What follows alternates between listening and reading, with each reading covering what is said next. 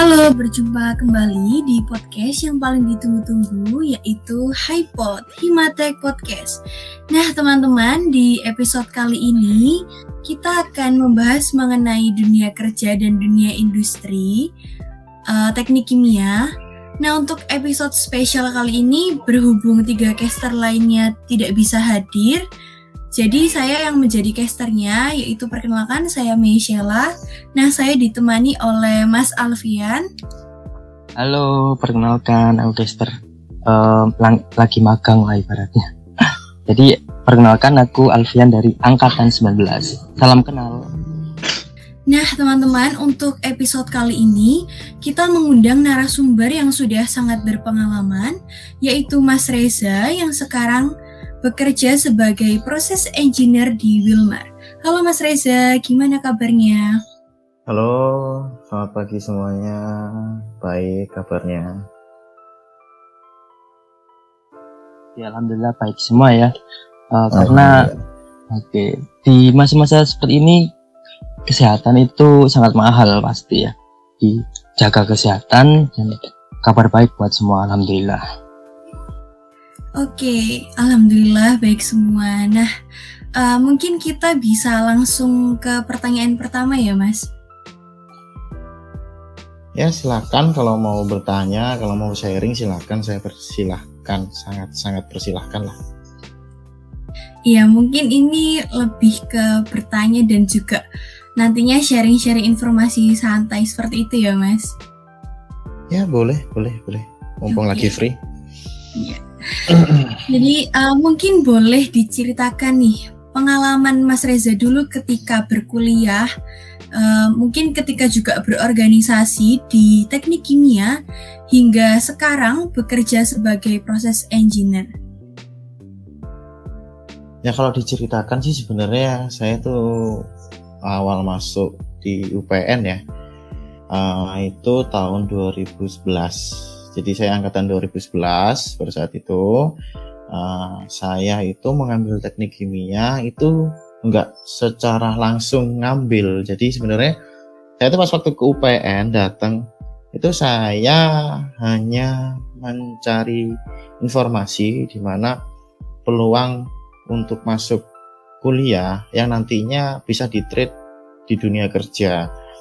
Terus waktu hari kedua saya masuk itu untuk pendaftaran, Nah, saya ketemu tuh sama Bu Kajurnya dulu namanya Bu Retno Dewati. Jadi beliau itu dulu yang uh, sebagai kepala jurusan yang menyarankan untuk nah, coba mas teknik kimia. Nah, basic saya, basicnya saya dulu saya pernah ikut tes uh, lolapilnya Petro pada saat itu pada tahun 2010 ke 2011 jadi di semester kedua itu saya ikut tes solapil. Nah, pada saat itu ada uh, beberapa referensi tentang oh ini loh teknik kimia. Ah dari situ saya coba untuk masuk ke teknik kimia UPN Veteran Jawa Timur. Dan pertama kali yang saya lakukan di teknik kimia UPN Veteran Jawa Timur itu saya gabung ke himpunan. Jadi uh, hal yang dilakukan setelah ospek ya, setelah ospek itu saya datang ke himpunan. Bukan setelah LKMM atau setelah pengukuhan mahasiswa baru jadi warga ya, tapi setelah ospek itu saya masuk ke himpunan dalam arti main ke himpunan. Di situ disambut sama beberapa kakak-kakak senior saya 2010, 2009, 2008, 2007 yang sebagai panitia, sebagai penyelenggara pada saat itu.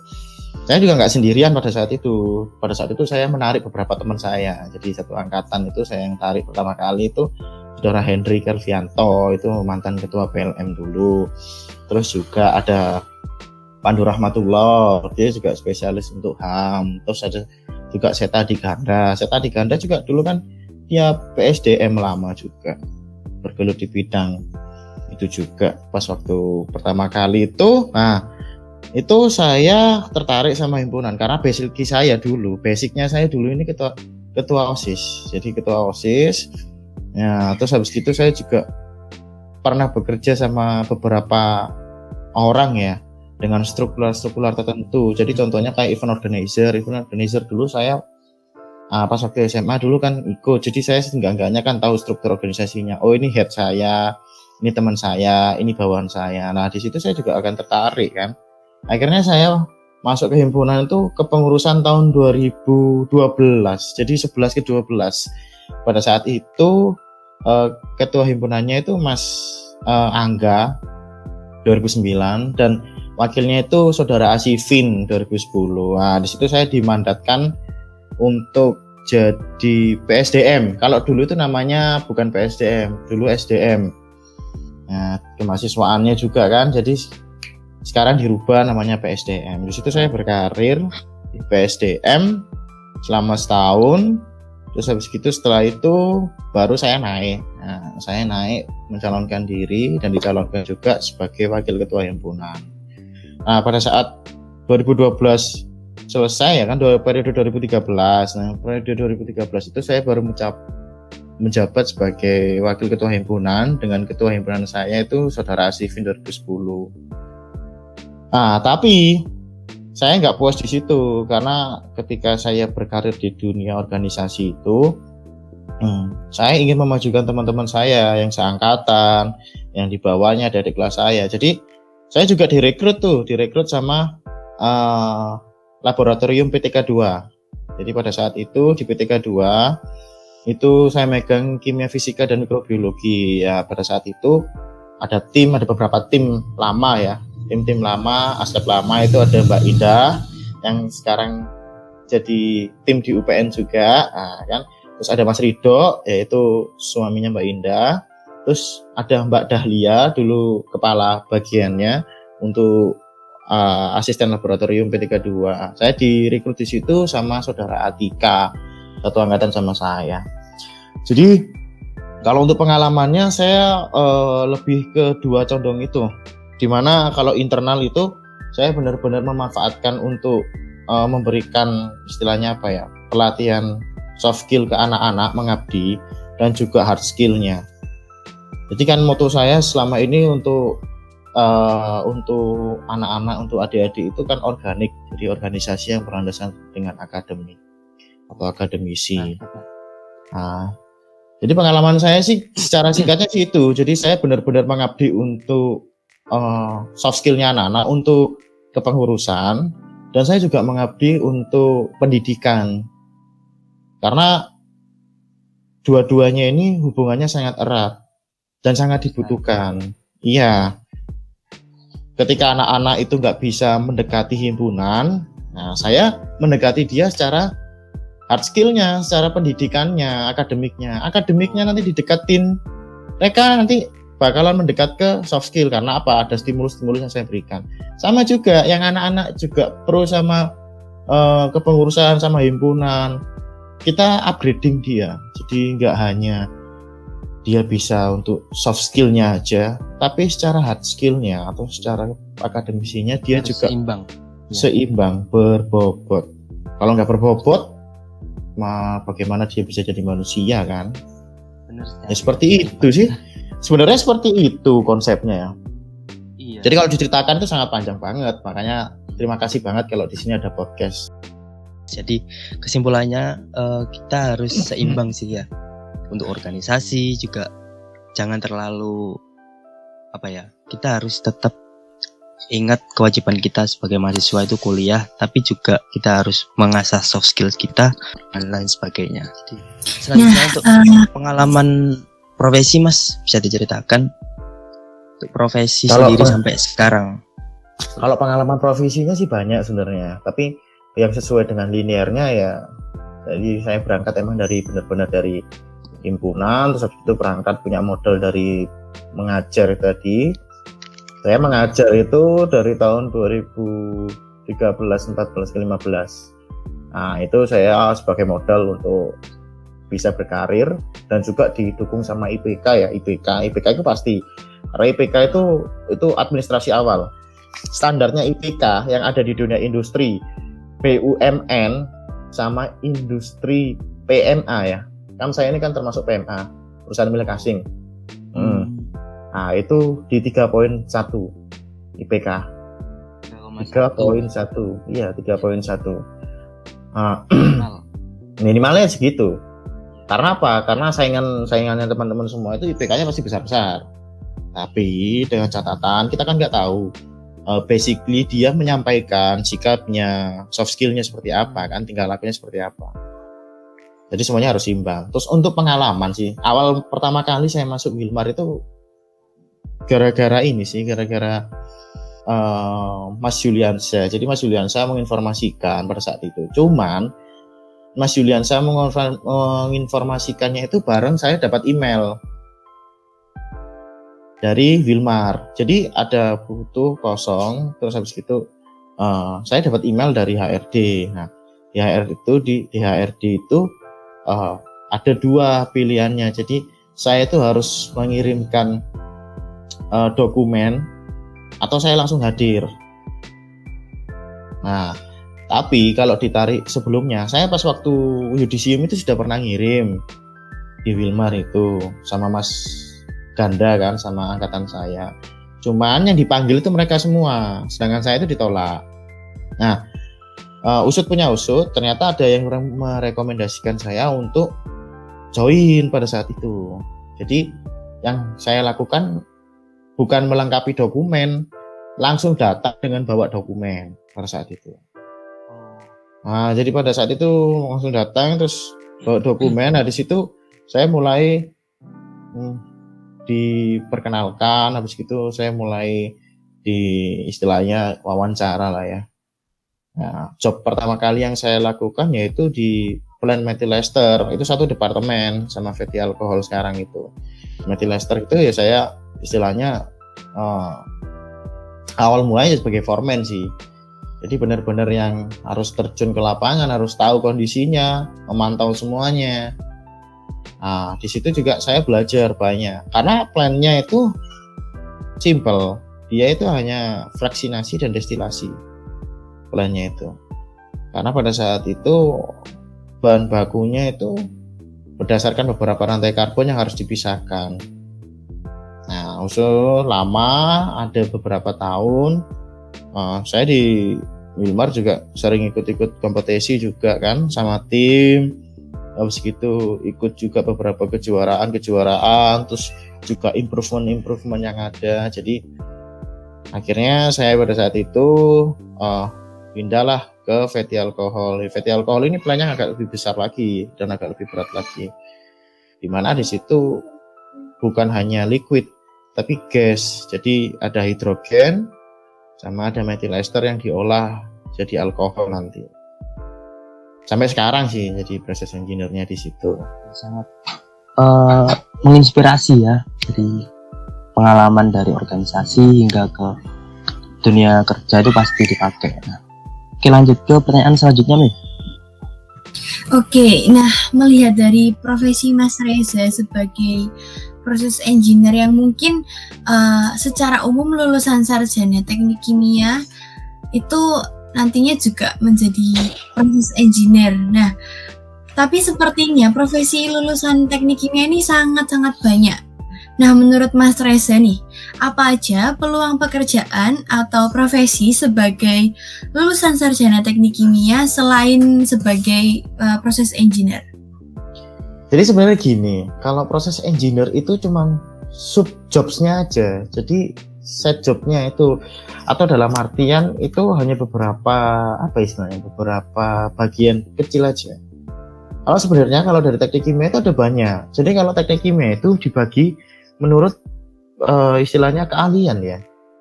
Jadi kalau proses engineer itu hanya sebagian kecil subnya aja dari suatu pekerjaan teknik kimia. Iya.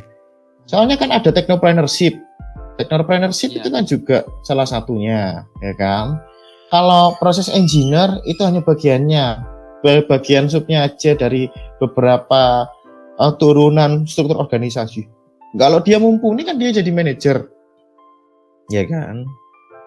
Nah, ini yang salah kaprah sama teman-teman. Jadi sebenarnya kalau keahlian teknik kimia itu yang dibutuhkan kalau kita lihat dari bidangnya ya, kalau kita lihat dari bidangnya banyak banget. Banyak banget. Jadi ini kita udah mengacu pada uh, sub-sub lulusan teknik kimia. Teknik kimia itu ada yang namanya lulusan kimia yang bekerja di oleochemical seperti saya. ada yang petrochemical, perminyakan dan sebagainya ada turunannya. Ada yang technopreneurship, ya kan? Ada yang dia uh, disimulasi proses dan sebagainya dan teknologi sebagainya. Seperti Mas Andi kemarin kan, beliau kan karirnya uh, istilahnya menunjang kan kalau di dunia seperti itu. Yang sangat dibutuhkan juga sama teknik kimia. Kemarin teman-teman kan ada tuh yang tentang Mas Andi Christian. Nah, tentang bagaimana beliau menjelaskan atau memberikan teman-teman simulasi proses dengan ChemCAD, Excel, ISIS dan sebagainya itu kan juga sangat dibutuhkan itu. Kalau masalah istilahnya masalah kimia itu luas. Jadi kamu mau jadi apa aja itu bisa. Yang penting selama itu kamu bisa memberikan yang terbaik dan ilmumu itu tadi backgroundmu tadi itu bisa bermanfaat atau bisa di-sharingkan itu lebih bagus. Jadi kalau pertanyaannya tentang tadi itu, waduh, banyak. Jabatan-jabatannya banyak, subkon subkonnya itu banyak. Luas Cuman bagaimana cara mempersiapkan agar teman-teman ini bisa menjadi seorang teknik kimia, istilahnya bukan seorang teknik kimia, sebagai engineer sejati, dia bisa jadi linear dengan ilmunya. Yang pertama ya banyak-banyak berdoa itu pasti, meminta restu orang tua itu pasti, ibadah itu pasti. Tapi diselingin juga belajar. Kalau kita lihat mata kuliah apa aja yang dibutuhkan pada saat persiapan dunia kerja atau karir, semuanya, semuanya itu. Jadi mata kuliahnya semuanya. Kalau kita bilang 144 SKS itu semuanya, semuanya dibutuhkan. Karena kita nggak tahu tes pertama kali kamu wawancara itu kamu ditanya apa? Bisa uh, tentang dasar, menengah, atau level tugas akhir atau skripsi atau penelitian kalian. Jadi semuanya itu harus dibelajarin, semuanya harus dikuasain. Nggak perlu perfect, nggak perlu perfect. Yang penting kalian mengerti maksud dan tujuan dari materi ini, maksud dan tujuan arah kuliah mata kuliah ini, itu sangat dibutuhkan. Soalnya kenapa? Karena nanti kalau di dunia kerja, kalian akan beradaptasi dengan pekerjaan job site yang baru. Karena apa? Semua nanti kamu bakalan buka literaturmu yang lama. Oh ternyata seperti ini, seperti ini, seperti ini. Kalau di dunia kuliah itu modalnya itu ya semua mata kuliah itu tadi. Harus kamu bisa tempuh. Tapi kamu juga harus tahu setidaknya kemampuan kamu itu sampai mana. Jadi jangan cuman gini, cuman modal oh aku ini BK-nya tinggi 3,5 misal contoh ya. Tapi dia nggak tahu maksud dari materi itu apa, penggunaannya itu apa. Kadang ada anak-anak tuh yang gini, hanya mengejar IPK saja. Tapi nggak tahu dia yang dia kerjakan maksudnya apa. Dia nggak paham. Jangan sampai salah kaprah seperti itu.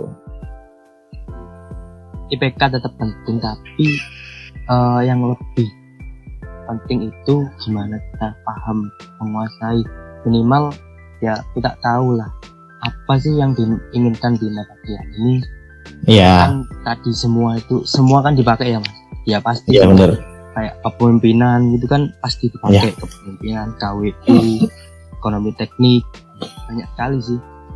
Jadi untuk persiapan apa sih yang harus dipelajari? Ya semua sih. Ya benar semua. Harus kita persiapkan belajar kuliah. Dan tidak mengejar IPK juga. Karena buat apa IPK tinggi kalau kita nggak paham apa yang dimaksud di mata kuliah itu? Iya benar benar sekali. Lanjut nih ke pertanyaan berikutnya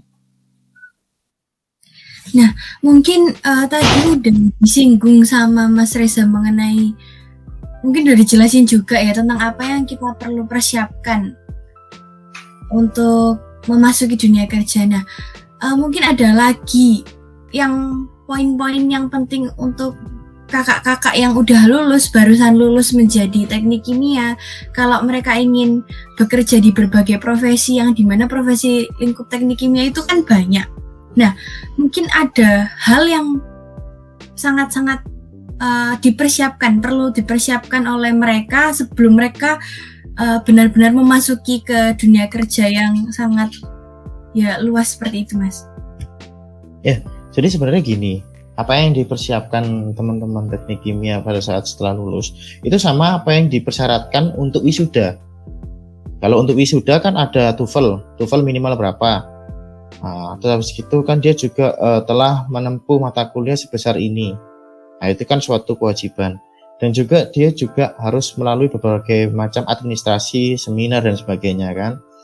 Cuman yang harus digarisbawahi di sini adalah eh, banyak-banyaklah beribadah. Itu jelas pasti, ya kan? Banyak-banyak beribadah. Yang kedua, banyak cari informasi dari teman.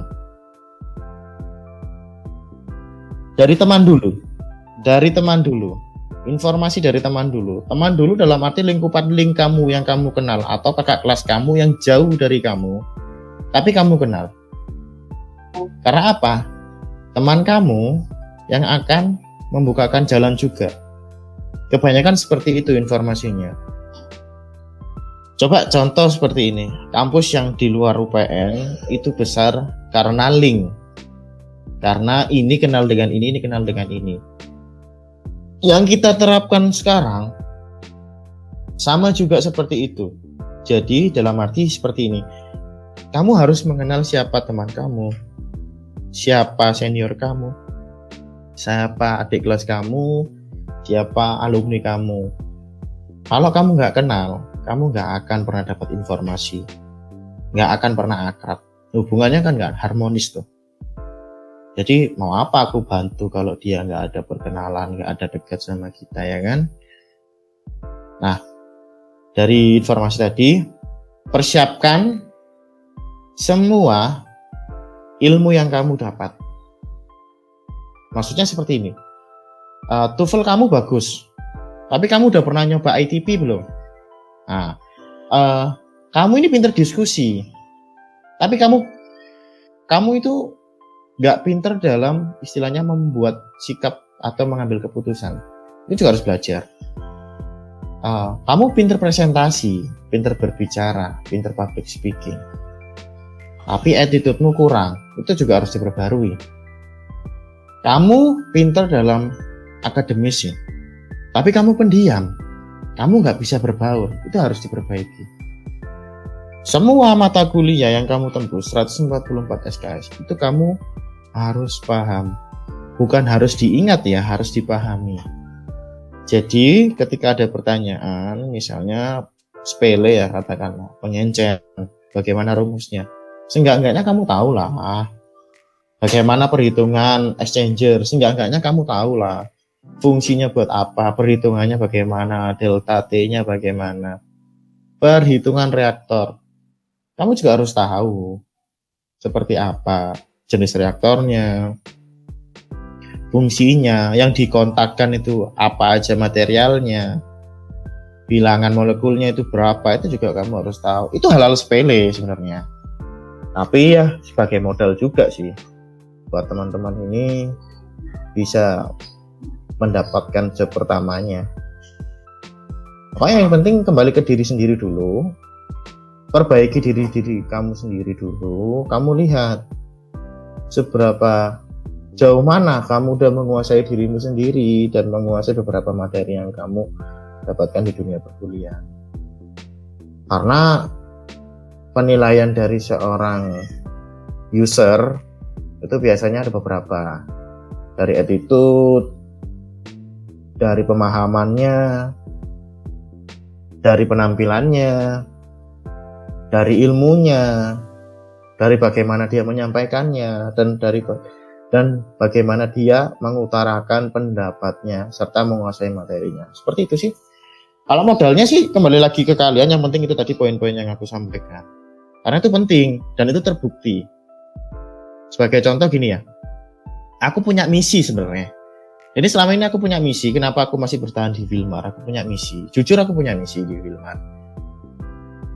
Selama ini banyak curhatan dari uh, ya semuanya lah dari orang yang aku temuin. Ketika pertama kali dia bekerja dia ketika pertama kali dia lulus dia susah mendapatkan job pertamanya. Dan pertama kali dia bekerja dia mendapatkan job yang tidak sesuai dengan backgroundnya. Itu yang banyak sekali didapatkan sama teman-teman.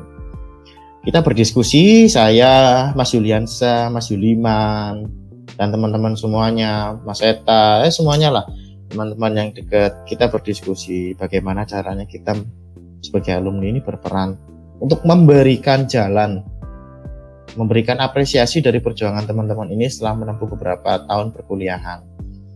Tapi dengan catatan kalian juga tidak bisa segampang itu untuk masuk dan sebagainya karena kalian juga harus punya modal. Modal dalam arti di sini ilmu ya, ilmu apa pun itu yang baik yang bisa digunakan untuk kebaikan dia, kebaikan semua, kebaikan perusahaan dan bisa membanggakan teknik kimia UPN Veteran Jawa Timur dan orang tua dan sebagainya. Misi saya adalah memberikan jalan pertama untuk teman-teman untuk mencoba uh, trying ya masuk ke industri saya, masuk ke dunia saya yaitu bagaimana teman-teman ini istilahnya berkompetisi untuk masuk awal di administrasi di awal ya. Untuk bisa join di dunia saya di dunia oleochemical. Karena oleochemical itu luas banget. Dan oleochemical itu pangsa pasarnya besar. Kalau kita lihat kebutuhannya juga banyak. Dan nggak main-main. Nah Nah, saya di situ sering memberikan informasi ke himpunan, ke jurusan. Itu saya lakukan dari 2016. Berarti sekarang berapa tahun? Lima tahun ya? Lima yeah, tahun. Lima tahun yang saya lakukan. Itu saya memberikan informasi lowongan pertama, first. Jadi istilahnya lowongan yang belum dipublikasi itu saya berikan ke UPN dulu, ke teman-teman dulu, untuk teman-teman coba saya juga koordinasi sama dosen-dosen. Tolong Pak, Bu, siapkan lulusan-lulusan yang terbaik yang memenuhi syarat minimal IPK 3.1. Nah nanti selebihnya saya akan lihat background mereka apa aja. Nanti terbukti. Jadi selama lima tahun ini bukan dengan mudah ya, dengan perjuangan. Tapi alhamdulillah mungkin mereka memenuhi syaratnya. Banyak yang masuk di tempat saya untuk join. Dari adik kelas saya ya, 2012, 2013, 2014, 2015, 2016. Ya, nanti kita persiapkan untuk 2017, lulusan 2018 dan seterusnya. Nah, momen momen ini tuh yang saya pertahankan untuk memberikan istilahnya apresiasi ke adik-adik, untuk memberikan istilahnya supporting bagaimana dia mendapatkan job pertamanya dengan kemampuannya dia sendiri jadi saya nggak ada bantu. Benar-benar saya bukan bantu ngefollow. Oh ini adik kelas saya ini dan sebagainya. Enggak, yang saya beli remark catatan itu cuma gini. Ini lulusan UPN terbaik teknik kimia. Mohon untuk diproses. Jadi setidaknya semua orang pasti pasti akan memikirkan Oh, IPK-nya segini. Oh, dari segi akademisinya dia segini. Oh, dari segi attitude-nya hasil wawancara dia seperti ini, seperti ini, seperti ini yang memenuhi persyaratan, yang memenuhi administrasi, bakalan kita terima. Jadi banyak sekarang, banyak yang udah join ke kita. Jadi kalau dulu kan uh, kita kan benar-benar jujur ya, Wilmar dulu benar-benar kerjasamanya sama SAC ITS, UCC UGM, ITB. Nah, sekarang kita join ke UPN karena ada peran saya. Bukan saya menyombongkan diri atau bagaimana, tapi saya punya misi bagaimana adik-adik saya ini bisa merasakan berjuang untuk mendapatkan pekerjaan pertamanya tanpa harus mengemis pekerjaan. Catat itu. Selama ini banyak yang mengemis pekerjaan. Itu saya sedih banget. Karena kenapa? IPK-nya tinggi. Ya kan? Punya modal istilahnya punya eh, pengalaman organisasi dan sebagainya tapi dia masih belum mendapatkan job pertamanya. Nah itu saya sangat sedih. Jadi di sini saya punya peran untuk memberikan kemudahan untuk teman-teman saya, untuk adik-adik saya, untuk lulusan-lulusan berikutnya, untuk mencoba masuk ke dunia oleochemical. Seru kok. Hampir sama seperti petrochemical, cuman hanya beda di bahan bakunya. Untuk prosesnya semua sama. Seperti itu sih misi saya untuk selama ini, untuk saat ini dan seterusnya. Selama saya masih ada di Wilmar, jadi saya memberikan kemudahan adik-adik untuk mendapatkan informasi lowongan pekerjaan. dan yang mendapatkan informasi jangan istilahnya jangan mengolor-olor waktu ketika administrasinya itu sudah ditutup atau ketika penuh. Nanti ngemis lagi pekerjaan masih ada informasi pekerjaan atau bagaimana. Enggak ketika ada informasi set satu maksimalkan administrasinya itu tadi persiapkan dokumen kalian kalian persiapkan diri kalian ketika kalian dipanggil berarti kalian memenuhi syarat awal selebihnya saya serahkan ke kalian kemampuan kalian masing-masing yang penting nanti jangan sampai malu-maluin lah lulusan teknik kimia Open Veteran Jawa Timur. Oke, oke. Jadi tadi ini informasi buat kakak kakak-kakak ya yang barusan lulus lah ini. Karena kan ini barusan ada apa ya? Teman-teman dari angkatan 16 dan 17 ini barusan lulus. Di ini sekelas info dari Mas Reza terkait uh, dunia pekerjaan dan untuk yang uh, apa ingin mendapatkan pekerjaan atau job pertama bisa nanti uh, menerima saran dari Mas Reza ini jadi nanti nggak mengemis lagi ya Mas jadi iya. itu tergantung nah itu juga tergantung dari kakak-kakak yang nanti ingin kerja semua juga tergantung personal masing-masing seperti itu. Oke lanjut ke pertanyaan berikutnya nih. Oke, untuk pertanyaan berikutnya nih mungkin uh, mengenai aplikasi ataupun tools yang menunjang atau iya, tools penunjang yang harus dikuasai oleh seorang mahasiswa teknik kimia yang nantinya uh, akan terjun ke dunia industri profesional. Seperti itu, Mas. Uh, apa aja yang harus disiapkan? Yeah. Kemarin kan kita tahu ada pamfletnya dari Mas Andi Christian angkatan yeah. 2007 tentang pelatihan simulasi dan sebagainya. Nah, itu perlu, sangat penting itu. Jadi nanti teman-teman yang mau persiapan tugas akhir itu perlu ada mat, ah, apa namanya ada mata kuliah mata kuliah pilihan itu juga perlu. Di samping itu juga aplikasi yang disediakan atau software yang disediakan sama Mas Andi Christian itu mengarah pada bagaimana kalian menghitung dan mengaplikasikan dunia teknik teknik kimia dunia teknik kimia itu secara simpel secara aplikatif karena nanti di industri 4.0 seperti saat ini itu skill skill kalian secara teknologi itu sangat dibutuhkan. HiSys kita sangat butuh. Excel harus menguasai ya kan. ChemCAD ChemCAD itu juga perlu untuk merancang pabrik itu sangat diperlukan. Kalau untuk uh, aplikasi yang lainnya hanya menunjang sih, cuma tiga aplikasi itu.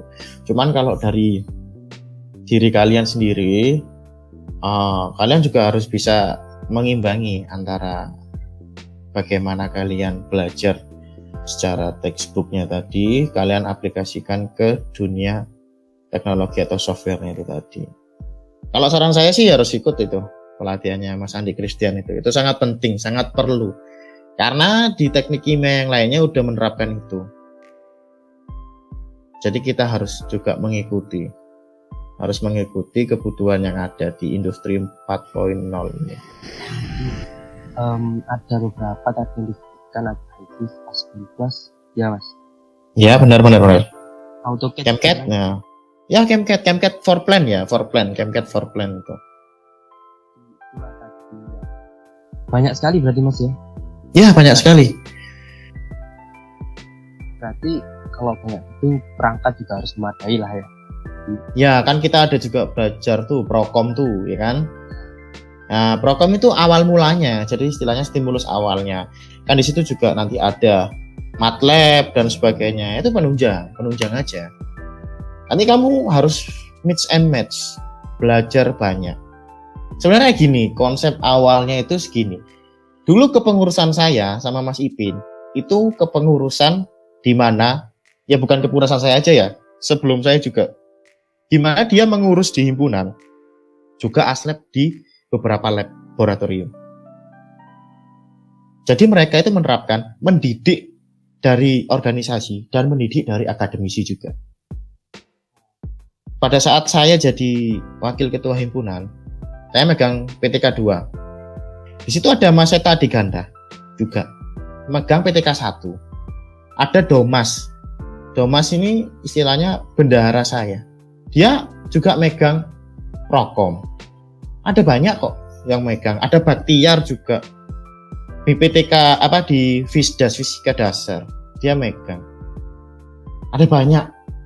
Ada banyak. Mbak Indah juga dulu kepengurusan ya Mas Yuliansa sama Mas Putra itu juga mereka sebagai asisten laboratorium. Mas Rido PTK 2 juga, Mbak Meiliana Sukarti 2009 di Prokom, Mas Yuliman Muharom juga di Prokom. Mereka juga lead bank. Jadi benar-benar mengaplikatifkan gini. Kita mengajar itu memberikan yang terbaik, nggak hanya di organisasi ini aja atau struktural organisasi ini aja atau soft skill aja, tapi juga kita mendidik secara akademisi. Jadi orang yang benci sama struktural organisasi atau orang yang benci sama himpunan, kita stimulusnya di akademisi. Nah, di akademisi ini kita beri wejangan, kita beri omongan bahwasanya kamu juga harus perlu soft skill. Akhirnya dia tertarik ke himpunan. Sebaliknya, anak himpunan yang males itu bisa kita upgrading untuk memahami kebutuhan. Jadi jangan hanya bermodalkan sama soft skill atau pengalaman organisasi saja. Tapi akademisi juga harus diimbangi. Coba kamu nanti tanya ke narasumber 2012, 13, 14, bagaimana, dan seterusnya. Pasti sangat dibutuhkan. Apalagi mereka-mereka yang sekarang sudah berkarir di dunia-dunia yang sesuai dengan latar belakangnya, kemampuannya. Karena kita nggak bisa ngomong, 100% mahasiswa teknik kimia yang lulus jadi sarjana teknik kimia akan terjun ke dunia industri. Aku nggak bisa ngomong seperti itu. Karena kembali lagi ke kemampuannya masing-masing dan peluang.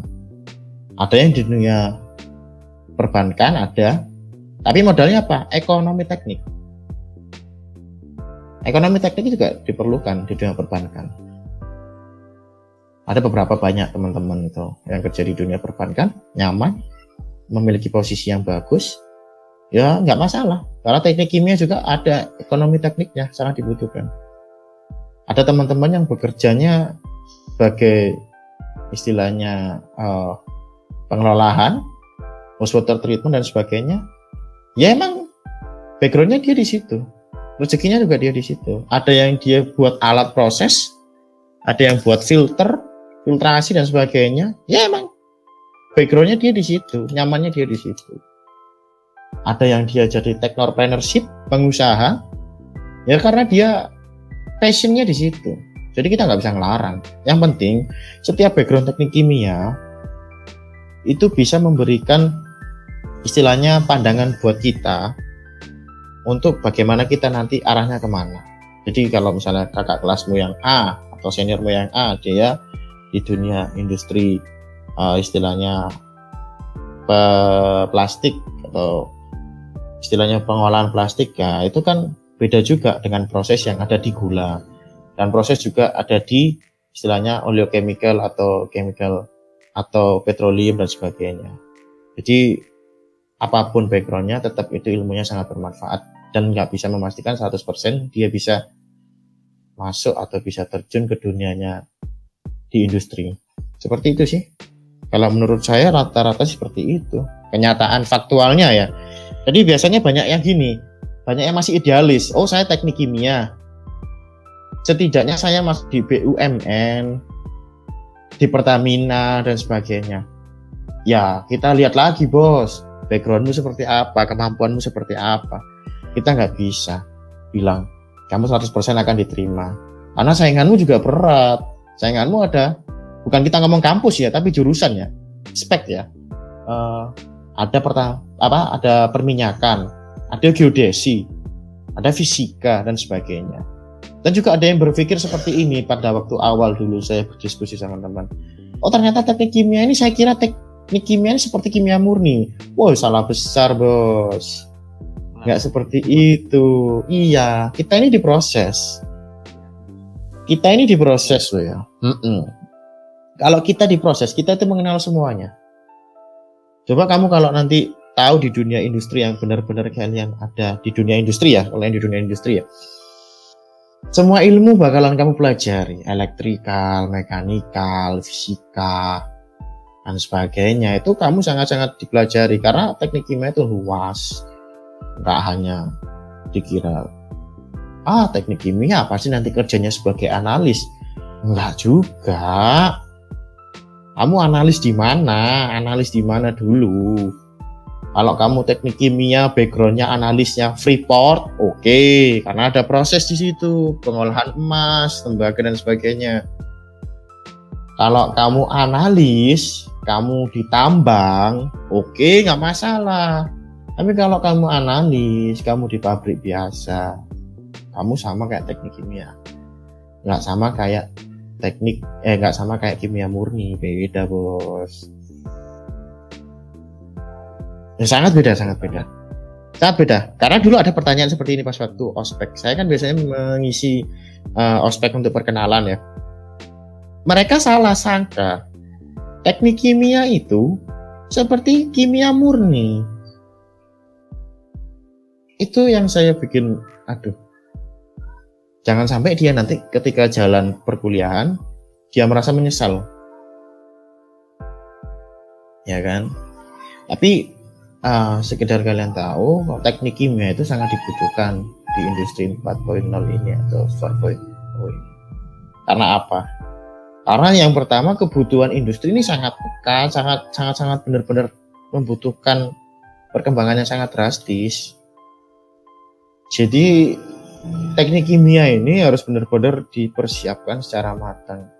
Gak bisa yang instan, gak bisa yang cuma hanya ujian nyontek temennya, ngerpek dan sebagainya. Waduh, berarti itu lulus dengan kemampuan teman, bukan kemampuan kamu. Ya benar sih kemampuan kamu, bagaimana kamu mengelabui pengawas, ya kan? Tapi nggak seperti itu. Kelihatan loh nanti, faktualnya, kelihatan faktualnya orang yang tukang contoh sama yang orang ngerjakan sendiri. Ketika wawancara beda beda banget.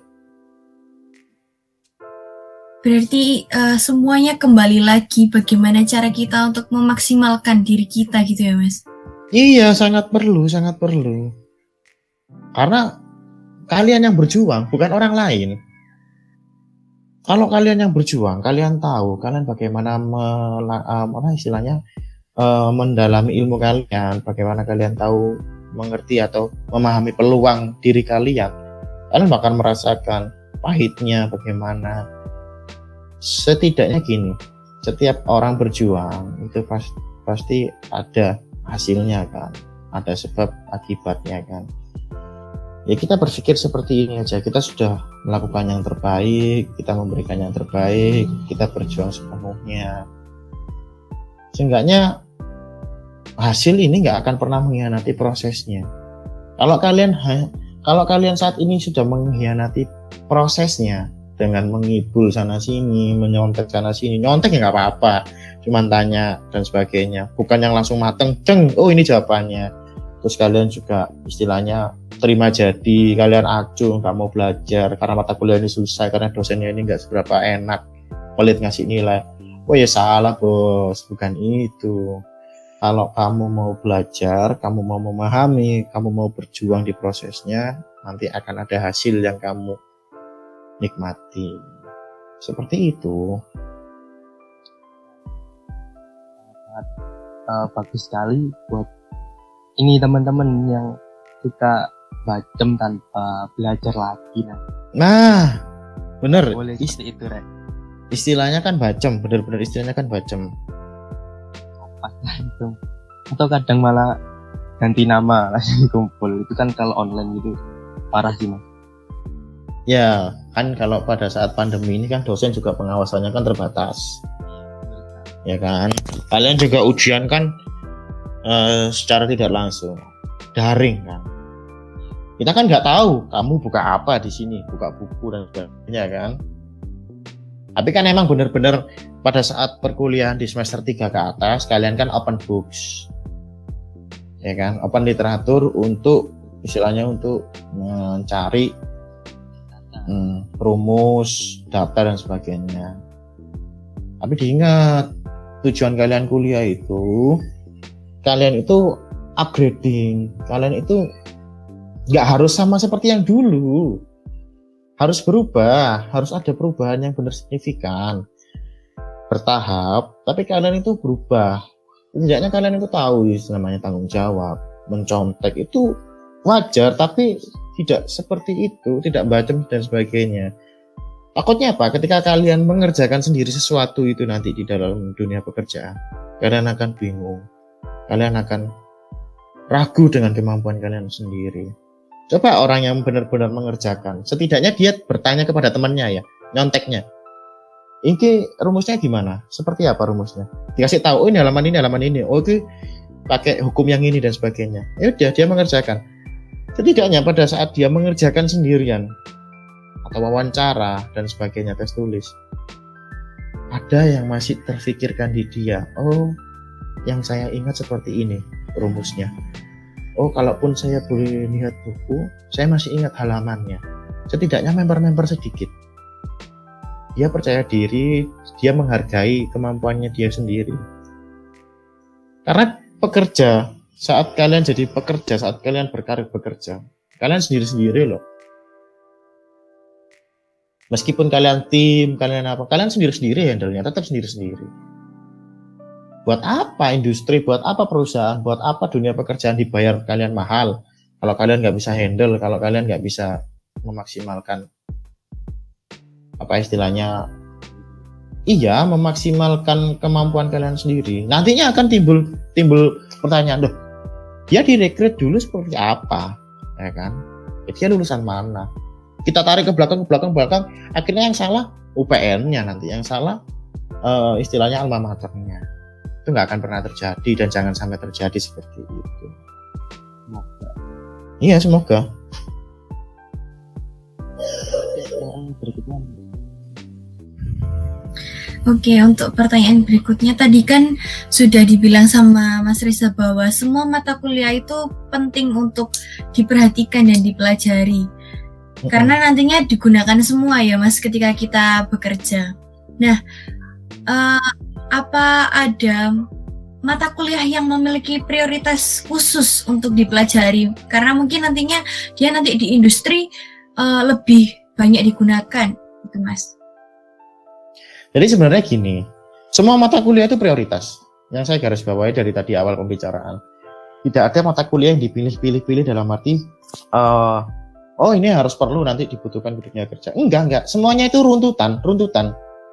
Kalian belajar kimia fisika, kalian belajar, kita ngomong jauh dulu, kalian belajar fisika, kalian belajar kimia dasar. Nanti digabungkan jadi kimia fisika. Kalian belajar kimia organik, kalian belajar kimia analisa, nanti digabungkan di praktikumnya kimia organik dan analisa. Nanti dinaikkan lagi ke OTK, operasi teknik kimia. Di mana nanti ada turunannya semuanya, OTK 1, OTK 2, ada TRK, reaksi kimia, ada kinetika reaksi, dan sebagainya. Jadi semuanya itu prioritas, semuanya itu sama, semuanya itu memiliki peran yang sama. Cuman yang sering salah kapal dari teman-teman itu seperti ini kebanyakan teman-teman itu salah memilih mata kuliah pilihan. Itu harus digarisbawahi. Kok bisa seperti itu? Iya, karena teman-teman itu nggak tahu arahnya dia ke mana. Ada mata kuliah pilihan nih, A, B, C, D.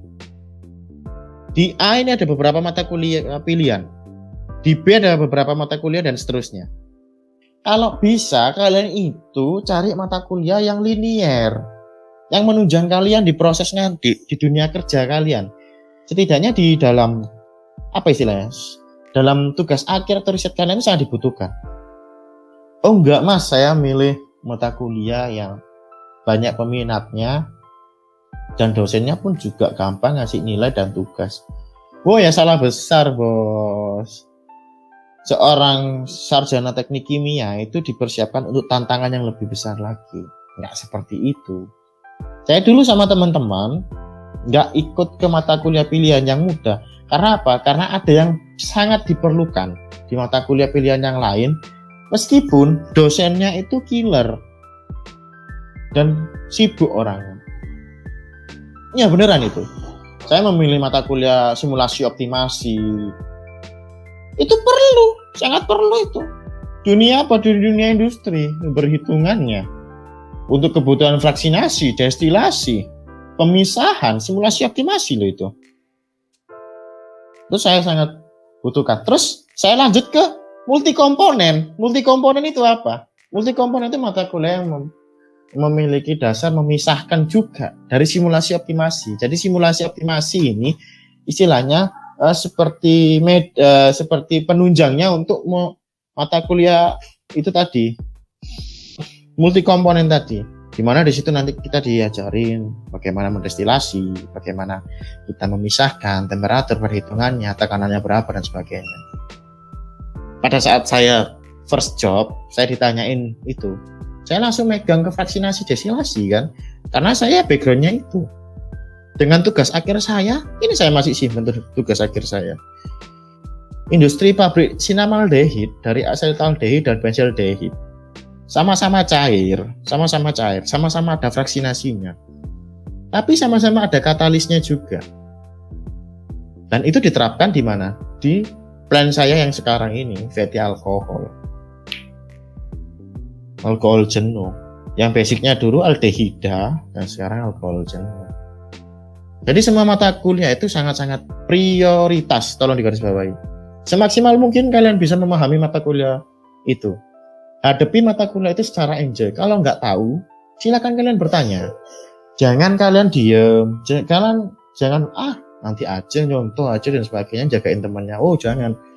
Kita berjuang ini bersama-sama. Tapi ke depannya kita juga berjuang bersendirian. Karena kita kan akan diukur kemampuannya seperti apa. Teman kalian satu angkatan itu bukan musuh, tapi yang nanti akan jadi saingan di dunia pekerjaan ketika sama-sama dipanggil di satu perusahaan yang sama. Jadi semua mata kuliah itu penting. Semaksimal mungkin mendapatkan nilai yang memuaskan dan memahami. Ketika kalian bisa ngulang, coba kalian ulang. Ketika kalian nggak bisa ngulang, kalian perbaiki. Semua itu di mata kuliah yang berikutnya. Minimal lah, minimal dapat C plus lah, minimal dapat C plus lah. C plus atau B min lah itu udah bagus kalau perhitungannya kita me melihat nilai segitu itu nanti jatuhnya IPK-nya 3,1 kalau mata kuliah yang gampang maksimalkan dapat nilai A trik and triknya seperti itu jadi nanti dia menopang kan ambil rata-ratanya average-nya seperti apa lulusnya itu kalian itu jangan sering mengejar tepat waktunya aja tapi di waktu yang tepat ketika kalian sudah sanggup untuk lulus dan punya bekal. Kalau di waktu yang tepat itu kalian tepat waktu, ya itu bonusnya. Seperti itu. Kuliah itu bukan paling cepat tiga setengah, paling lambat tak terhingga. Enggak seperti itu sebenarnya. Kebutuhannya masing-masing. Kalian seperti apa berprosesnya, itu dinikmati. Kalian boleh iri sama teman kalian yang udah lulus, itu sebagai motivasi oh dia selesai aku bisa sih lihat appendiknya bisa belajar perhitungannya seperti apa terus diskusi seperti itu kalau anak-anak yang lulus tiga setengah itu mampu ya nggak apa-apa mampu dalam segi banyak loh ya bukan dari segi akademisi aja tapi bekal bagaimana dia bisa bersikap atau mengelola atau memanage uh, soft skillnya ini tadi sebagai amunisi untuk dia perang. Jadi kalau kita bicara yang panjang, kita tarik garis, itu soft skill sama hard skill itu sangat-sangat dibutuhkan semuanya. Nanti ketika kalian dihadapi dengan pertanyaan-pertanyaan dari user wawancara, kalian sudah siap untuk menjawab. Mata kuliah semua itu sangat penting, soft skill sangat penting. Semuanya menunjang. Kalau orang yang sehat pasti tahu itu. Sehat pemikirannya ya pasti tahu itu. Karena kebutuhan dunia industri itu sangat besar. Ya mungkin itu sih. Intinya semuanya adalah prioritas karena kan runtutan gitu kata Mas. Iya. Itu medium. Lalu nanti diajukan ke industri. Iya benar. Awal dari dasar jadi semuanya adalah prioritas dan poin pentingnya tadi juga enjoy the process enjoy the process benar mati proses tapi bukan berarti kita tenang dengan tenang-tenang melihat temennya lulus tuh aku bisa besok aja bukan seperti itu cuman uh, ketika melihat ada yang 3,5 tahun sudah lulus artinya kita harus lebih kayak mempersiapkan diri tapi tidak uh, atau apa ya mengejar lulus lebih cepat karena belum tentu yang lulus itu sudah uh, cukup untuk turun atau terhenti itu seperti itu ya mas iya iya benar benar. Benar sekali karena juga ada temuan seperti ini. Jadi dia udah lulus tiga setengah tahun. Ternyata dia di luar itu masih kursus lagi. Dan yang lucunya dia itu kursus apa? Kursus public speaking. Saya sampai mikir gini apakah di himpunan ini enggak? Nggak pernah dia join atau belajar bagaimana dia berpublic speaking sampai dia ngambil kursus. So saya nggak masalah nggak jadi masalah sih sebenarnya kalau dia mau lulus tiga setengah tahun tapi kenapa sih yang sekali kamu itu bisa belajar dengan gratis, dengan cuma-cuma, kapan pun aja. Di himpunan ya, berdiskusi sama teman-teman yang punya kelebihan di soft skillnya yang lain dan sebagainya bisa saling menunjang. Kok sampai di luar sampai kursus public speaking. Wah, sangat eman sekali itu. Sangat sangat apa istilahnya? Sangat ya sangat bikin ketawa juga iya sedih juga iya aduh apa di himpunan ini kurang maksimal atau gimana organisasi juga banyak Iya. Belajar sih banyak. Benar. Benar. Istilahnya kalau kita mau mau istilahnya kalau kita mau menyeberang ke pulau yang lain, perahunya ini loh ada, kapalnya ini loh ada, mau kapan pun bisa. Kok malah cari yang jauh, baru menyeberang. Manfaatkan fasilitas yang ada.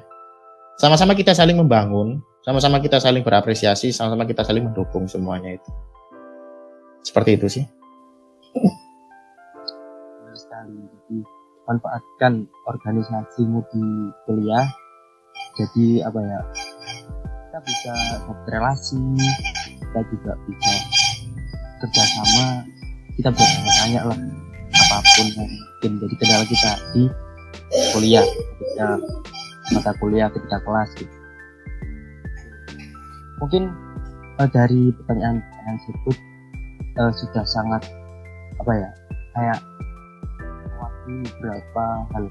Tapi di sini kemarin dari Humas juga membuka question box di Instagram. Ya ya ya. depan dari warga dari pertanyaan dari warga. Mungkin saya akan bacakan pertanyaan-pertanyaan dari warganya boleh boleh boleh. Silakan silakan. Yang pertama dari Ed Irza MG HMD oh kahimanya ini? Kahima ini.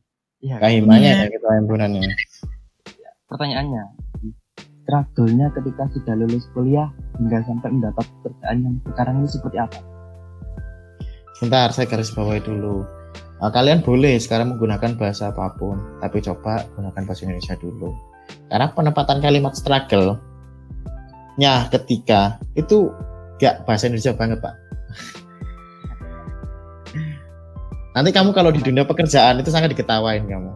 Tuh, ini orang ini ngomong bahasa Indonesia apa bahasa Inggris? karena kalau kamu karena kalau kamu speak English ada beberapa ya speak English speak Germany ada Belanda juga tergantung lah orangnya apa itu nggak bisa kamu sisip-sisipkan seperti itu. Kalau intonasinya seperti Indonesia oke okay, wajar. Tapi kalau kalian seperti itu mending pakai bahasa Indonesia aja sih. Aku tahu maksudnya susah payahnya bagaimana. Tapi kalau ketika peletakan seperti itu juga agak sedikit ya aneh gitu. Buat Mas Kahima ini saran. So Indonesia banget aja. Jadi buatlah pembicaraan atau pertanyaan Indonesia karena kita ini orang Indonesia.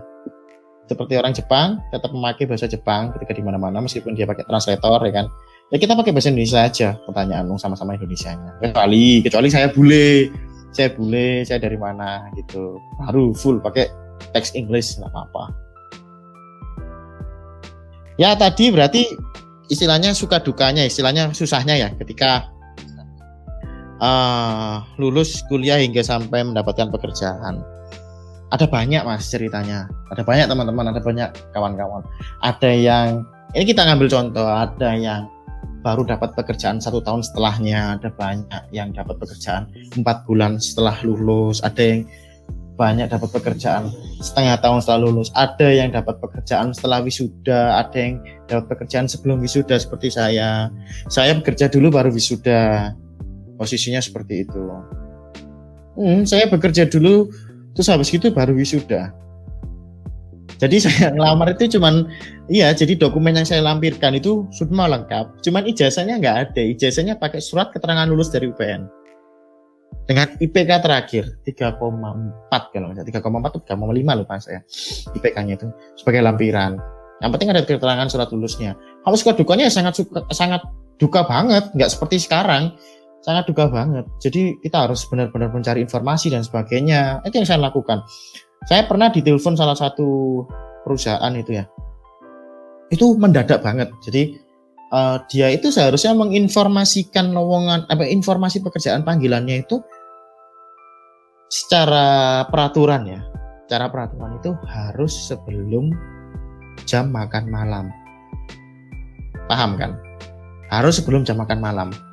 Itu maksimal itu, setidaknya itu jam 7, jam 6 itu sudah diinformasikan bahwasannya besok ada panggilan pekerjaan dan sebagainya dan sebagainya. Ini enggak, jam 10 malam baru SMS. Bahwasanya besok pagi saya tunggu Bapak kehadirannya di PT ini dan ini memakai ini dengan dokumen ini dan sebagainya dengan ini jangan terlambat. Masalahnya saya itu di Surabaya. Pekerjaannya di mana? Di sana Ngoro. Jauh kan? Mojokerto. Iya, kita Jombang juga. Iya. Nah, jauh kan? Terus habis itu dokumennya itu ada beberapa yang harus dilampirkan.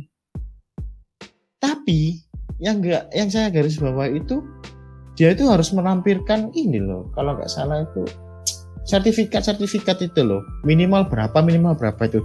Saya kan mikir loh, kan saya sudah melampirkannya pada saat yang kemarin itu. Jadi yang saya bawa juga sama kayak yang kemarin, tapi harus ada minimalnya sekarang. Minimal 10 sertifikat apa gimana? Ya saya bingung lah seperti itu. Bukan.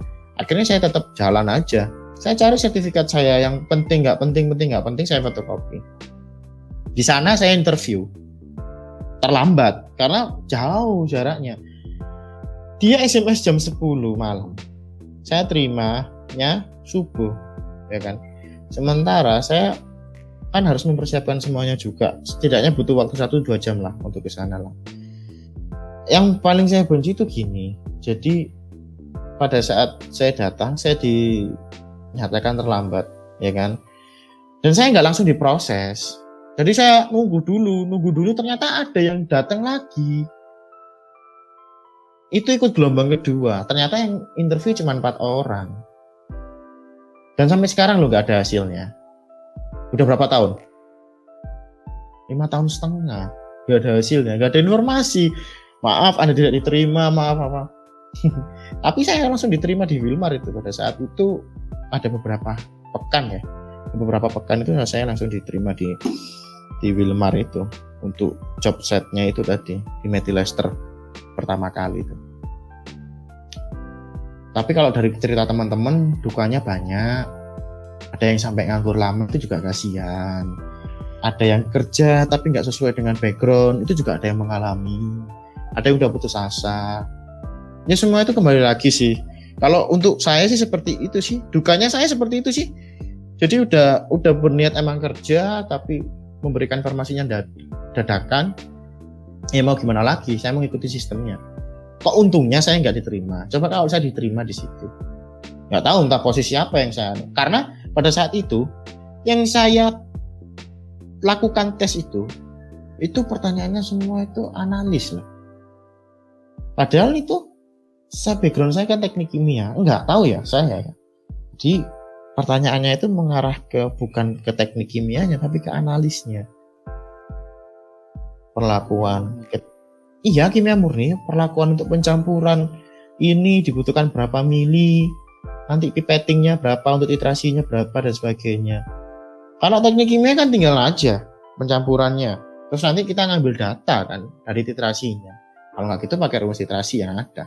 Tapi ini enggak, ini langsung aja to the point, to the point, to the point. Apa yang ada salah satu pertanyaan gini, apa yang saudara lakukan ketika larutan ini melewati uh, penyangganya dan sebagainya? Tindakan lab tindakan laboratorium apa yang harus anda lakukan? Kan saya di situ udah melihat oh in case-nya ternyata analis. Ya seperti itu sih kalau anu Mas Irza. Tapi yang yang penting tuh kita harus semangat aja sih. Dan saya kan udah bilang ke teman-teman semua saya bisa untuk memberikan kemudahan teman-teman untuk memberikan informasi lowongan pekerjaan di dunia industri saya. Setidaknya itu uh, menghilangkan rasa ragu, rasa cemas teman-teman untuk mengemis mencari pekerjaan. Yang ada ini coba dimanfaatin dulu aja. Seperti itu sih. Jadi itulah tadi suka duka di saat mencari pekerjaan ya. Oke, untuk ya, ya. pertanyaan selanjutnya dari at random people. Ini cowok ya? Random people. At random people. Dari Instagram. Dari Instagram random people. Hmm. Ini himpunan apa? Anak-anak himpunan, anak-anak teknik kimia UPN apa? Luar? Warga ya? Dari luar sih ya. Ah, dari luar? Dari followersnya IG Himatek seperti itu, Mas. Oh, terus dia mahasiswa mana? Sama di UPN juga? Ya. Nggak tahu ya? Iya, kurang. Kurang tahu ya. Jadi tapi ini pertanyaannya menarik sih. Apa yang dilakukan saat kuliah agar dilirik oleh BUMN atau BUMS? Ya kalau di kalau dilirik gimana ya kalau dilirik ya semuanya butuh proses ya. Nggak ada yang langsung first class atau istilahnya nggak ada yang langsung masuk ya. Teman saya yang di ITS itu aja uh, kumlot IPK-nya 3,9 itu nggak masuk BUMN malah masuk jadi di tempat saya jadi MT jadi bos tetap MT tapi. Soalnya gini sih uh, semua itu kembali lagi ke kemampuan kalian masing-masing. Memanfaatkan waktu yang ada. Jadi kita itu kan disediakan waktu kuliah 4 tahun. Itu manfaatkan sebaik mungkin. Bagaimana kita ber adaptasi dengan mata kuliah itu, berproses dengan mata kuliah itu. Kalau ada lomba, kalau kalian mau upgrading seperti teman-teman angkatan 2017 Reno ya, Reno ya. Reno 17 apa 16? 17. Ah, si Reno kan sering tuh, mantan Kahima tuh kan dia ikut kejuaraan, ikut isai, dia kan dapat juara. Itu juga salah satu tiketnya sih. Tiket untuk meyakinkan perusahaan bahwasanya dia memiliki kemampuan bukan tiket untuk dia gampang masuk ke BUMN karena semuanya tes. Semuanya tes kita nggak tahu. Ya kan? Yang penting kita mempersiapkan semuanya itu kita mempersiapkan istilahnya ilmu kita mempersiapkan uh, senjata kita untuk perang ke depannya. Kalau kayak gitu aku ya mau ke BUMN mau kan. Tapi aku kan udah di PMA perusahaan milik asing ikut luar kan So ya juga eksekutif juga kan, jadi sama aja BUMN, BUMS, PMA, semuanya sama perannya, sama-sama industri yang membangun. Yang penting bagaimana kita berkarir, terjun, dan bisa bermanfaat, itu aja sih. Seperti itu tadi ya jawabannya Iya. untuk random people. Oke lanjut ke pertanyaan selanjutnya dari Ed Prasetyo Hadi. Ya. Pertanyaannya lulusan S1 teknik kimia bisa nggak bekerja di bidang tambangan? Kalau bisa di posisi apa kak? Gini, jadi kalau teknik kimia di pertambangan itu ada beberapa contoh sih sebenarnya. Uh, kalau posisinya juga ada tanya. Kalau teknik kimia di pertambangan sangat bisa. Ya kan kamu nanti pengolahannya, apa yang kamu pisahkan, ya kan? Mau siapa yang memproses? Kan nggak ada kalau nggak teknik kimia kan, yang memproses. Ya kalau kamu mungkin di prosesnya, bukan di operasionalnya. Mungkin nanti kamu di labnya, di pemisahannya, di analisnya. Analis lab, aku kan analis lab yang pertambangan kan aku udah bilang dari tadi di awal. Itu kebanyakan teknik kimia. Karena apa yang dipisahkan? Emas, tembaga, ya kan? Zinc. Itu logam-logam, Pak. Itu yang diproseskan teknik kimia. Terus untuk posisinya nggak ada laboratorium, ada analisa dampak lingkungan, terus juga ada banyak sih kalau kayak gitu. Aku nggak seberapa banyak tahu tentang tambang. Tuh Mas Seta di Ganda itu yang tahu. Terus Afdolu itu juga kan dia di tambang kalau nggak salah. Iya, yang 2016 kan ya. nah, itu mungkin nanti bisa sharing ke dia. Cuman yang saya tahu sih seperti itu aja sih. Garis besarnya. Karena kalau bisa masuk tambang bisa. Kok jangankan tambang. Di pindad juga bisa kok teknik kimia. Di dunia nuklir kan juga bisa. Di Batan. Kan? Iya, di dunia kereta api KAI juga teknik kimia dibutuhkan. Di dunia perkapal selaman juga dibutuhkan di tentara juga dibutuhkan, di kepolisian for di kepolisian juga dibutuhkan. Teknik kimia itu luas, luas, luas sekali luas. Iya sangat luas. Ini ada pertanyaan juga yang berhubungan itu? dengan itu tadi dari Ed Laili TZ. Lapangan apakah lapangan pekerjaan terbuka luas untuk teknik kimia untuk lulusan teknik kimia? Nah itu tadi luas banget. Iya iya. Kalau kalau kalau memenya SpongeBob kan gini. Nah itu luas lah kalau aku bilang itu luas, sangat luas banget. sangat luas, eh, sangat luas banget. Sangat luas lah. Kalau kamu mau tahu dunia pekerjaan, undang semua alumnimu. Nanti gak beda-beda satu sama lainnya. Iya benar. Berarti kan membuktikan bahwa itu sangat luas. Iya sangat luas. Jadi jangan takut kalau kalian nggak kebagian job. Toh kalau kalian berpikirnya gini, kalian mau istilahnya mau mengabdi, apresiasi atau mau sendiri berjalan sendiri. Kalau mau berjalan sendiri kalian technopreneurship itu juga luas kan. Tapi kalau kalian mau mengabdi ya kalian ikut PT, kalian ikut industri yang benar-benar dibutuhkan. Banyak sekali. Bisa iya. Konsultan juga bisa ya mas.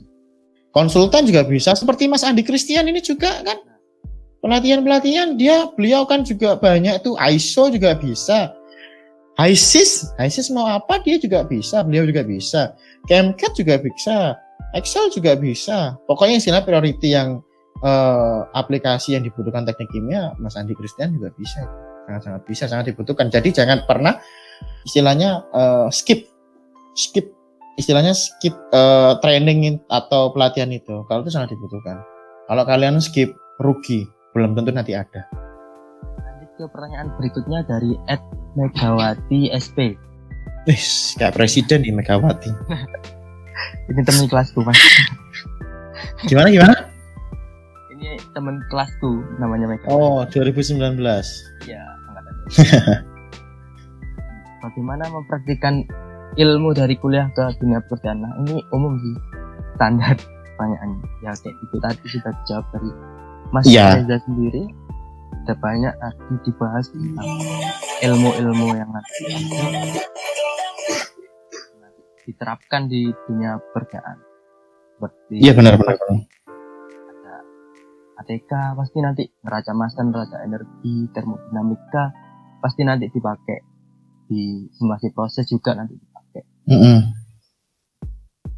kemudian benar sekali dari at win nu underscore Ya. Pertanyaannya, lulusan teknik kimia bisa jadi PNS nggak sih kak? Bisa jadi, bisa jadi. Ada contohnya di angkatan 2011. Namanya Mas Dwi Harsuno Putra. Dia balik ke Tarakan, sekarang dia jadi PNS. Coba kontak-kontak aja ke beliau. Uh, Instagramnya Dwi Harsuno Putra. Itu beliau sekarang dapat jadi PNS. Ada beberapa kakak kelas kakak kelas saya, tingkat-tingkat saya itu yang balik ke daerah jadi PNS kalau bidangnya apa? Banyak. Perindustrian, bisa teknik kimia. Lingkungan, bisa teknik kimia. Ristek, bisa juga teknik kimia. Banyak teknik kimia. Sangat banyak, sangat banyak. Terima kasih pertanyaannya. Lucu-lucu pertanyaannya. Dosen Mengingatkan. Ya, dosen PNS. Nah, ya, dosen PNS. Sekarang syarat sekarang syaratnya dosen itu bukan hanya sebagai uh, magister ya atau S2 saja. Ya minimal doktor lah itu juga sudah bisa nanti jadi penulis. Yang mau meneruskan perjuangannya dosen-dosen jadi dosen teknik kimia di UPN, monggo silahkan. Teman saya kan ada sekarang. Teman saya kan ada sekarang jadi dosen. Atika Nandini. Nah itu teman saya. satu angkatan sama saya terus habis gitu sama-sama di laboratorium P32 ini Atika yang di ini Mbak Atika yuk lanjut pertanyaan berikutnya lanjut pertanyaan berikutnya Ed Guardio apa ada alumni teknik kimia yang sedang atau pernah mendapatkan beasiswa luar negeri? Nah, ini ada. ada. Dosenmu itu? Ada dosenmu itu? Oh iya. Hmm. ada. Ada. Dosenmu itu ada banyak. Habis itu banyak Iya, yang yang terbaru ya kan Atika itu angkatan 2011, Yulita angkatan 2011, ada banyak itu yang dapat beasiswa di Taiwan di luar negeri. Lanjut pertanyaan berikutnya dari Etri Sila underscore Stefani. Seberapa besar kemungkinan lulusan teknik kimia UPN Jatim diserap tenaga kerja dibandingkan UPN lain? Nah ini kembali. Kembali lagi.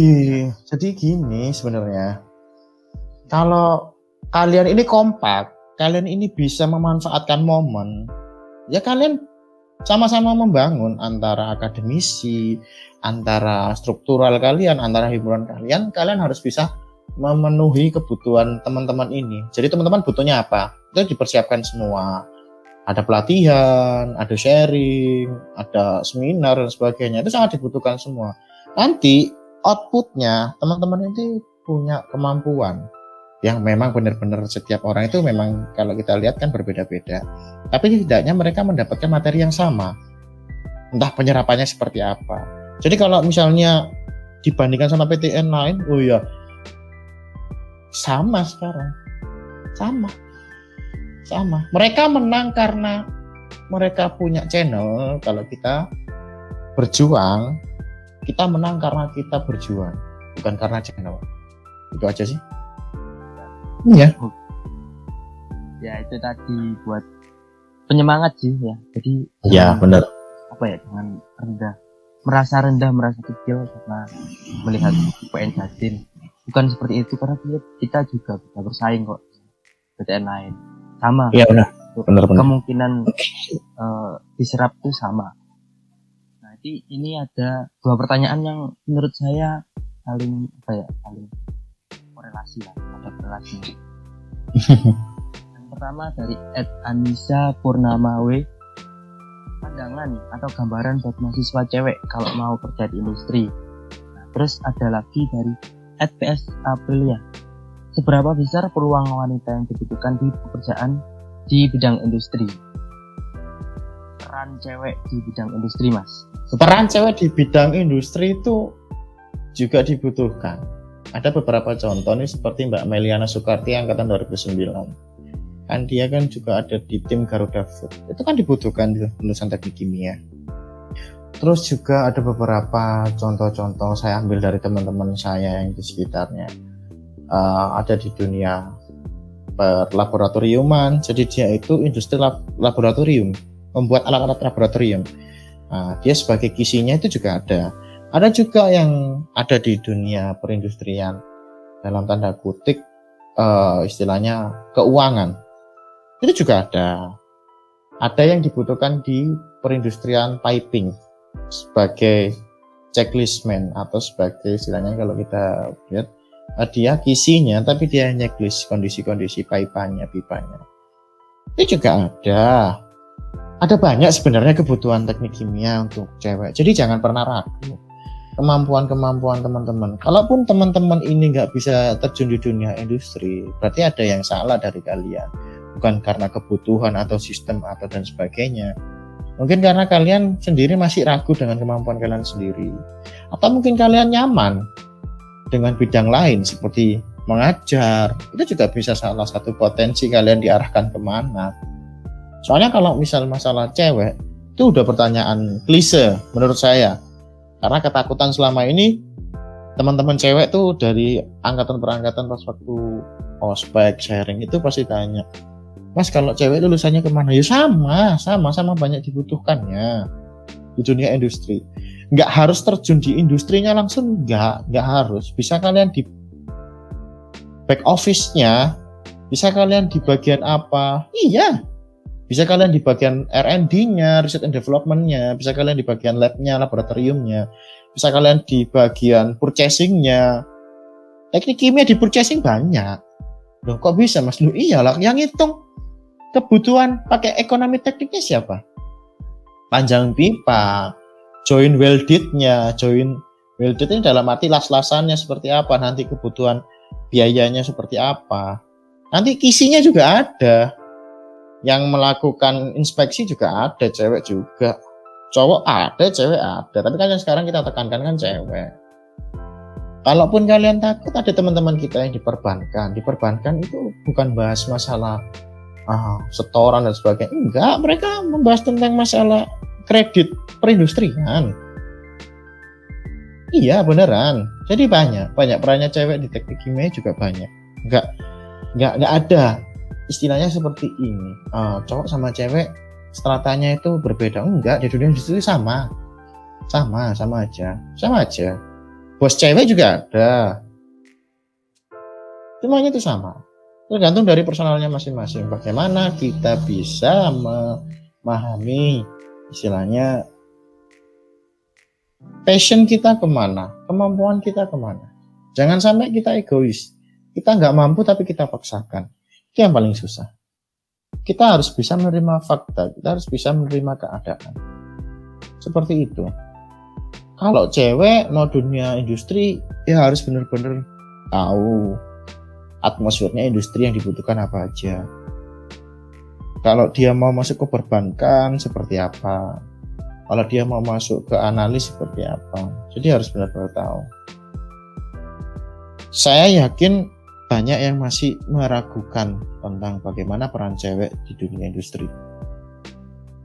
Ya, jadi sewaktu-waktu ini saran nih, harusnya kalian juga mengundang beberapa alumni-alumni teman-teman cewek yang ada di dunia industri untuk mereka bercerita. Iya, Iya, mereka sharing, sharing. Bagaimana yang dilakukan sama mereka, bagaimana mereka itu istilahnya bisa sampai terjun di dunia industri itu tadi keluh kesahnya seperti apa, duga duga duga suka duganya seperti apa. Istilahnya harus benar-benar balancing, benar-benar imbang antara kalian menampilkan uh, istilahnya pembicara cowok, kalian juga harus menampilkan pembicara cewek. Iya sebagai pengimbangnya. Banyak kalau ada alumni cewek nih, ditunggu aja. Oh iya iya, ya harus jadi itu tadi pertanyaan-pertanyaan titipan dari warga yang bertanya di question box Instagram ya. Di ada 10 lah pertanyaan yeah. yang kami filter ya, karena banyak sekali ya, yang masuk dan ini pertanyaan yang sangat mewakili lah. Yang mewakili ya. Garis besarnya lah ya. Iya, garis besarnya sangat penting untuk kita bahas. ada nggak pertanyaan yang nggak masuk akal?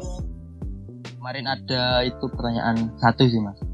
Apa itu? Apa podcastnya pakai APK apa? Nah itu pakai oh. aplikasi apa?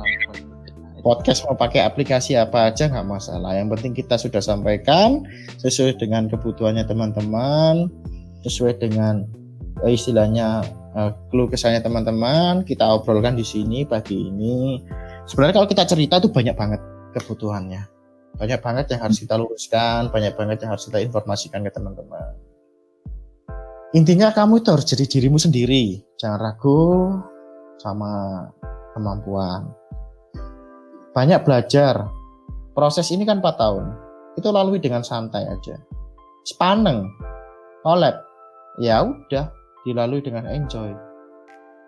Jangan dikit-dikit mengeluh, gondo nggak ikut kuliah, oh aslabnya jahat kalau so semua itu human. Bagaimana kamu caranya untuk mengkondisikan itu agar jadi baik? Itu manusia yang dewasa.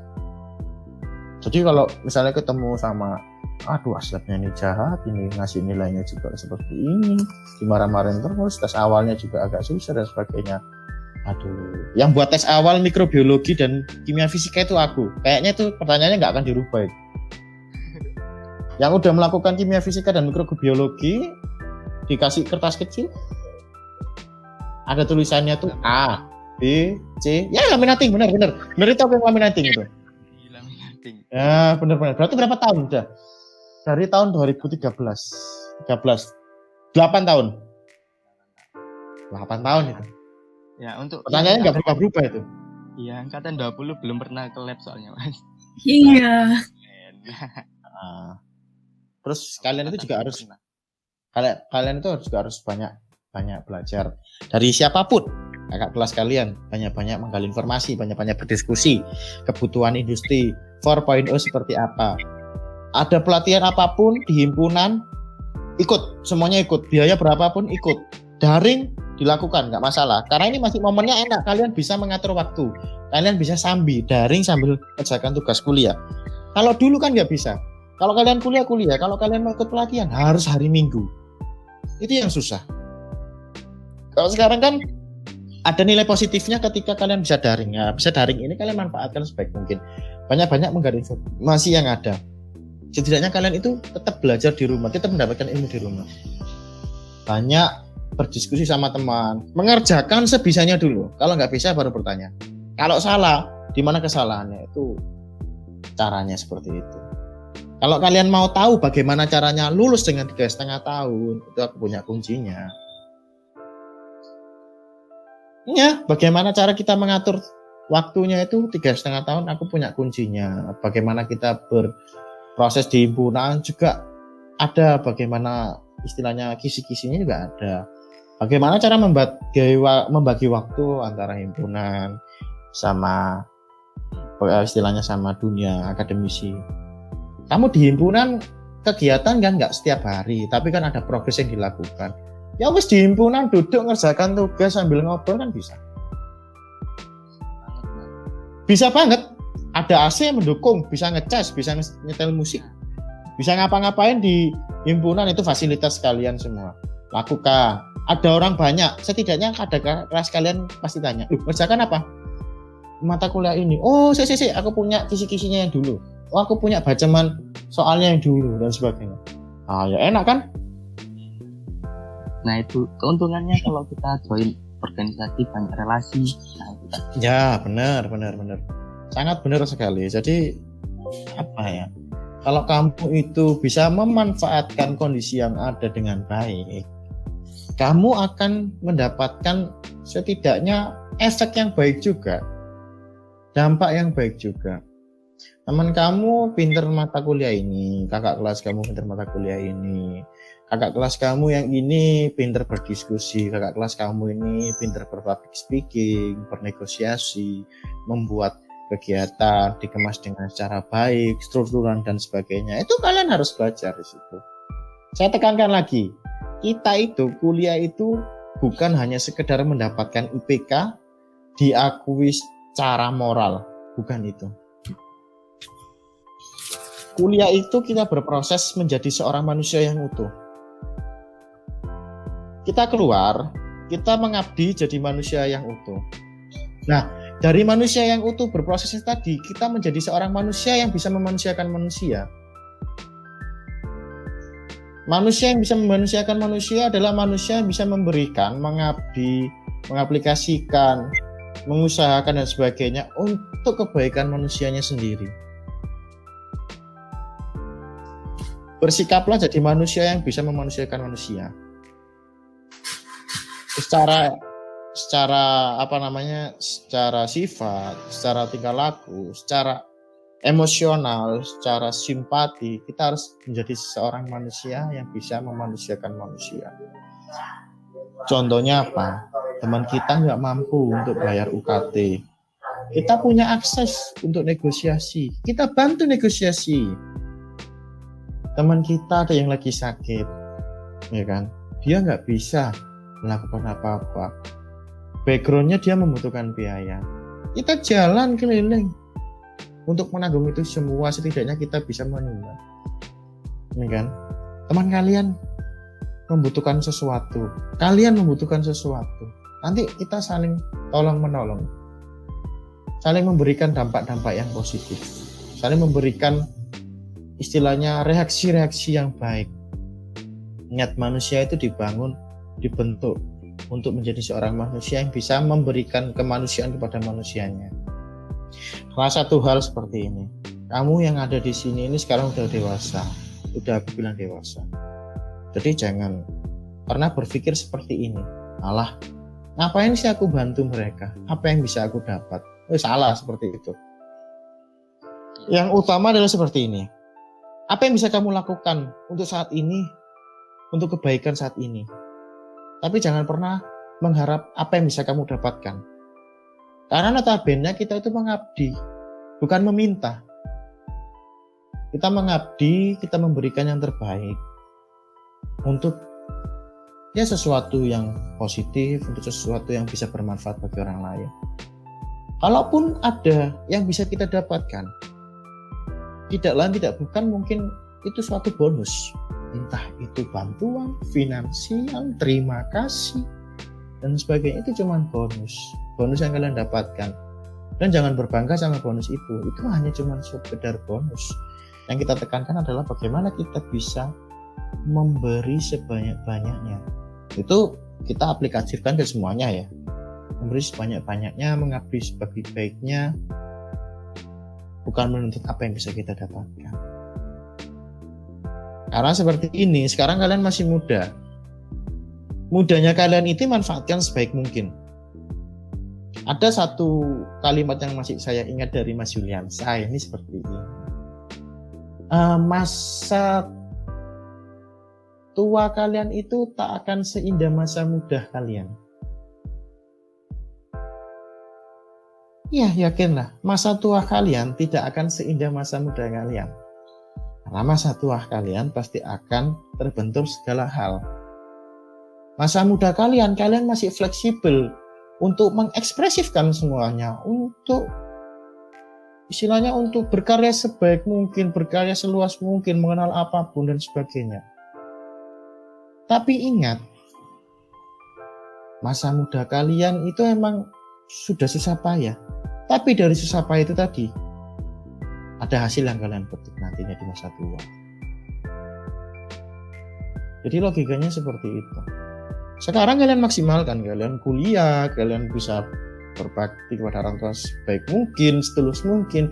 Kalian mengikuti uh, kejuaraan apa pun, esai, upgrading lah upgrading diri kalian sebanyak mungkin sebisa mungkin semaksimal mungkin nanti ke depannya ketika kalian tua kalian nggak akan pernah sehebat itu. Tapi kalian dikenang.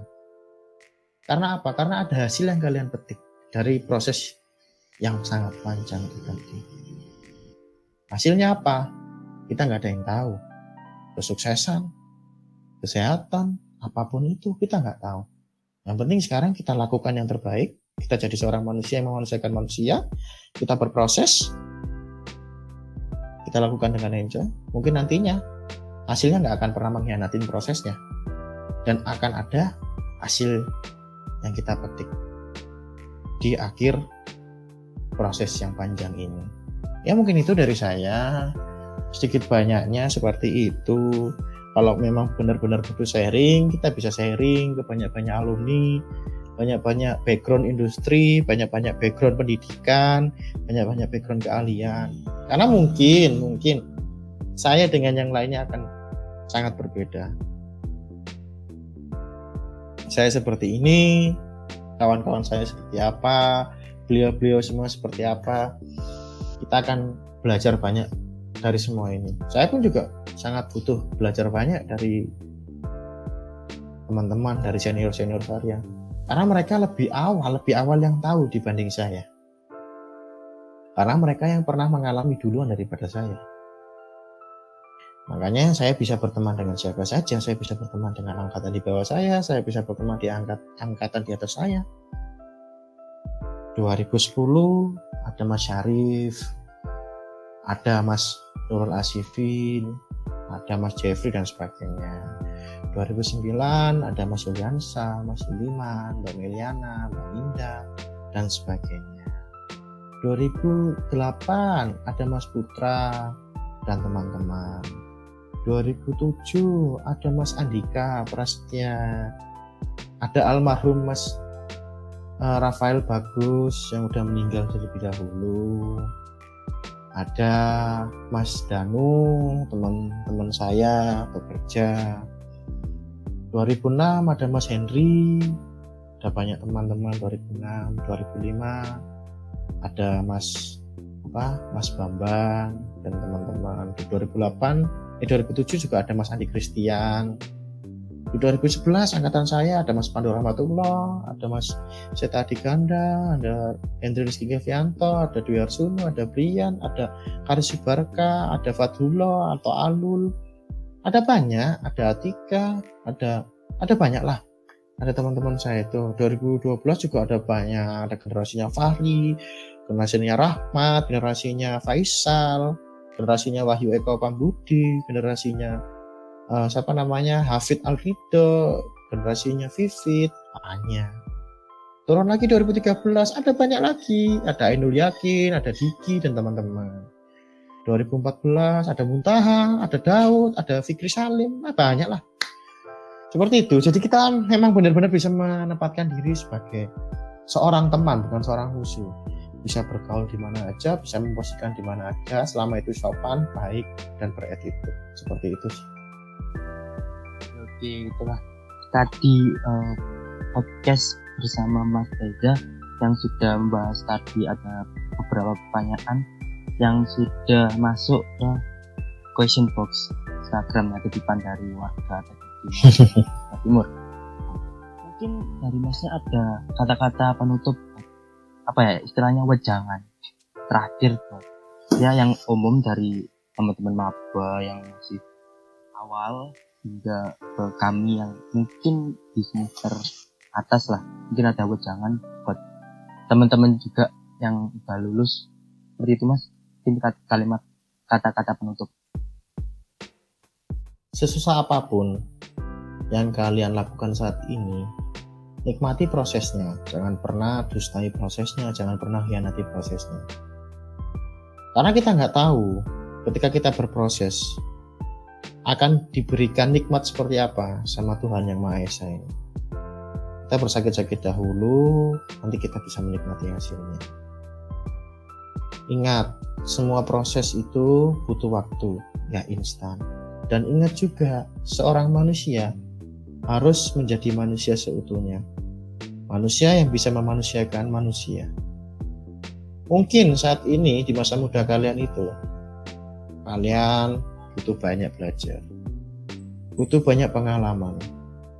Tapi ingat, di masa tua kalian tidak akan seindah masa tua, masa muda kalian.